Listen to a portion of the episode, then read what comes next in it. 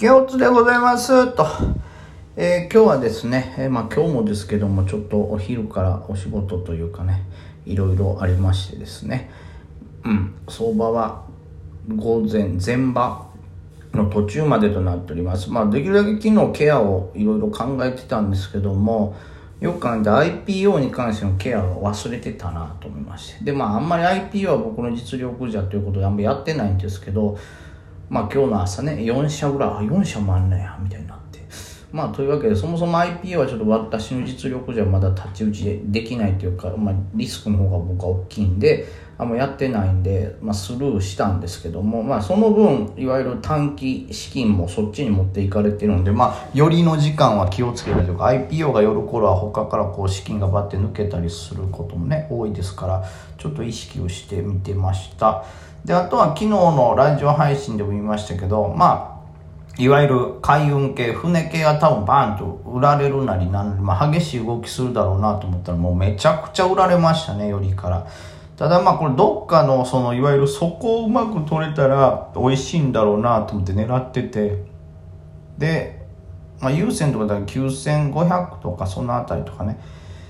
狙ってバッて買ってたんですけどその後もう一段割れたところで手放してで私時間切れということでそこから触れなかったんですけど、まあ、これが本当にうまく9070ちゃんとずっとこう見れたらね、まあ、9070の底は取れないにしても9100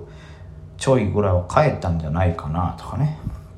思いますけど、まあ、本当にその辺を取れていたんであれば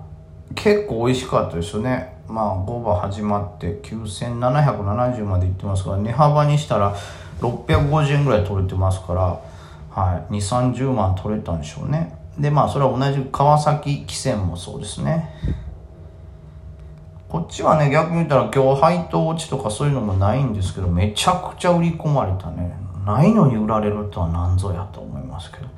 でこれはまあ例えば買ってたとしたらですねえー、まああんまりリバってない。リバったけどまあ全部押してるんでちょっとまあ難しいとこではありますけど。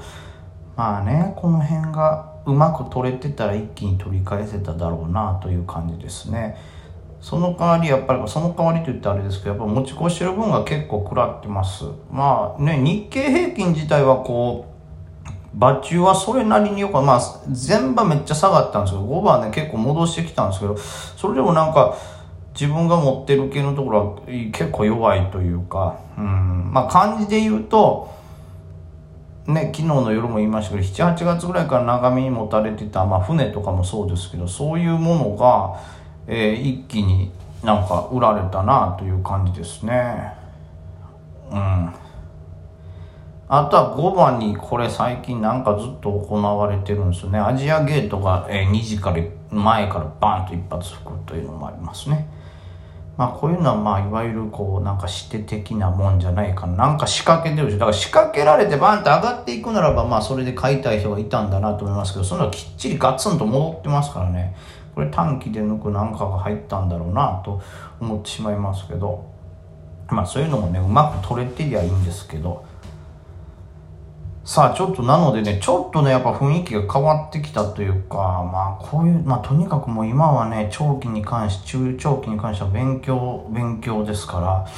ら、うん、こういう時にどう動くかっていうのも情報としてどんどん自分の中に蓄積していくだけなんですけどうんまあ、船がねある程度落ちることは予測してたわけですよね。そのなんていうんですかね。まあ配当権利落ちとか 権利落ちというかまあ配当落ちがあるんで。なんですけどそれこそグローブライドとかね本当に8月に買われてたような銘柄あたりがバーンと結構大きな下落ですからね。不思議だな。なんかうん。いわゆるなんかなんやろね。機械的ななんかがあるのかわかんないですけどちょっと嫌な雰囲気を醸し出しております。なんでなんかねどっちかというと資金の行く先が変わってるような気がするんですよ、ま、気がするというかもうしてるよ。ししてるというか変わってるよね完全に。で意外にこう今日はえー、なんですかそのアフコロ系も元気じゃなかったということで、まあ、これはもう昨日の、えー昨日というかもう本当ねや夜中に喋ったラジオでも言ってましたけどまあね、あの緊急事態宣言がなんか解除されても東京はややこしいのがあったりとかっていうのもあって、まあ、朝とは直近で上がりすぎてるのもあったんで調整的なに入ってるんでこの辺の安いところはまたちょっと拾ってみました。どうなのかなというところですね。アフコロ系はね。はい。あともったいないことした。これなマイポックス結構これ買ったんですけどね。枚数少なかったらめちゃくちゃいい下髭つけてるんですよ。買った場所良かったの。1175円で買えてるんでめちゃくちゃいいけどちょっとその余力が船とか見すぎて枚数いけてないな。こんなねたんまりいっとけばですよ。今日なんかがっつり大勝ちできたのになということ。でいやなんかまあうんこの月火え月火じゃないか。まあ月火と金曜から金曜月曜火曜とも家でいわゆる張り付いてトレードができてない状態やったんですよね。それがやっぱり3日間続くとやっぱりちょっと相場感っていうのもうまくつかめてないですしそのねスイング系のトレードに今ちょっとねこういう時はあんまり出入りできないですからスイング系にはしてるんですけど僕その中でも細かくポジを動かしたりするからそれの精度がちょっとまあ落ちてるのかな、まあ、ちょっと難しい相場っていうのもあるのかなと思いますけどね僕にとって。だよりちょっと簡単なところを狙いたいなと思うんですけどまだまだ資金の動きが読めてないということでまあしかしですよ。今日で一旦一段落なんですよね。ちょっとガッと詰まってたスケジュールがなんで。まあ今週末にちょっとあるかなというぐらいなので、まあ、このままいけばえー、落ち着くと思うんでその辺りでもう一回株のねやつを拾い直したいですね。いやしかし。でちょっと怖いのが引け後にめっちゃ落ちてるんですよね。なんか3万まで回復しておっと思ったらその引け後に一気に落ちて2万9700ぐらいまで落ちてるんですよ。300ポイントはなかなかですからね。でしかも俺3万ぐらいで一回売り入れたんですけど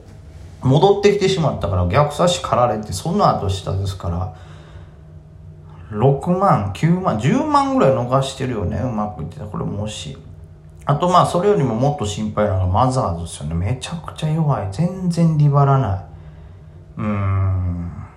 全然リバランで、しかもなんかそういういわゆる移動平均でも割りってサポギリですから、これ相当夜のアメリカの気配が良くない限りは、ちょっと明日も厳しいやろうなという感じですよね。やだよもうこういう、まあ、簡単な日が続いてくれて体力を回復させてくださいという感じですね、まあ、ちょっとえ29日はその恒大集団のもありますからそれを受けて30日この辺りがどうなるかっていうのが結構重要になってくるんでちょっと2930に関してはめちゃくちゃ僕は多分慎重にいくと思います。まあ買うとしても本当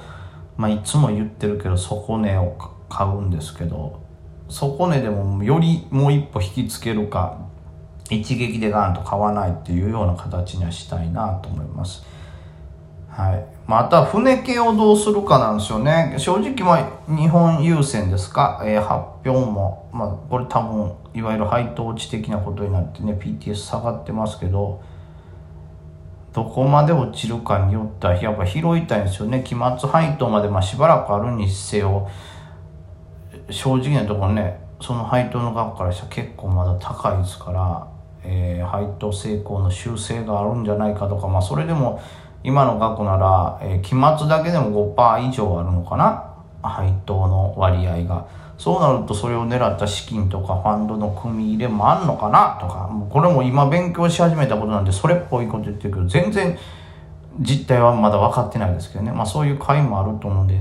そういうね、えー、配当がしっかりして売られすぎた海運系はちょっと僕はやっぱ拾いたいなと思ってます。それとやっぱアフターコロナ系ですよね。で、半導体もまだ不足してる。まあ、買ったりとか結構いっぱいあるんですよね。まあ、迷うとこですけど、まあ、あで、今ね、もう一個考えてるのがね、その自分の資金的にちょっと広く行き過ぎてるなと、まあ、これもこれもいいよな、多分上がるよなって、まあ、それなりに上がってくれるけど、より強い幅でよりこう買いが集まってね価格が上がるのに絞った方が効率いいですからそれをちょっと選んでいこうかなと。いやもう一歩踏み込もうと思ってます。というわけで皆さんはい。まあ明日も頑張りましょう。万全に。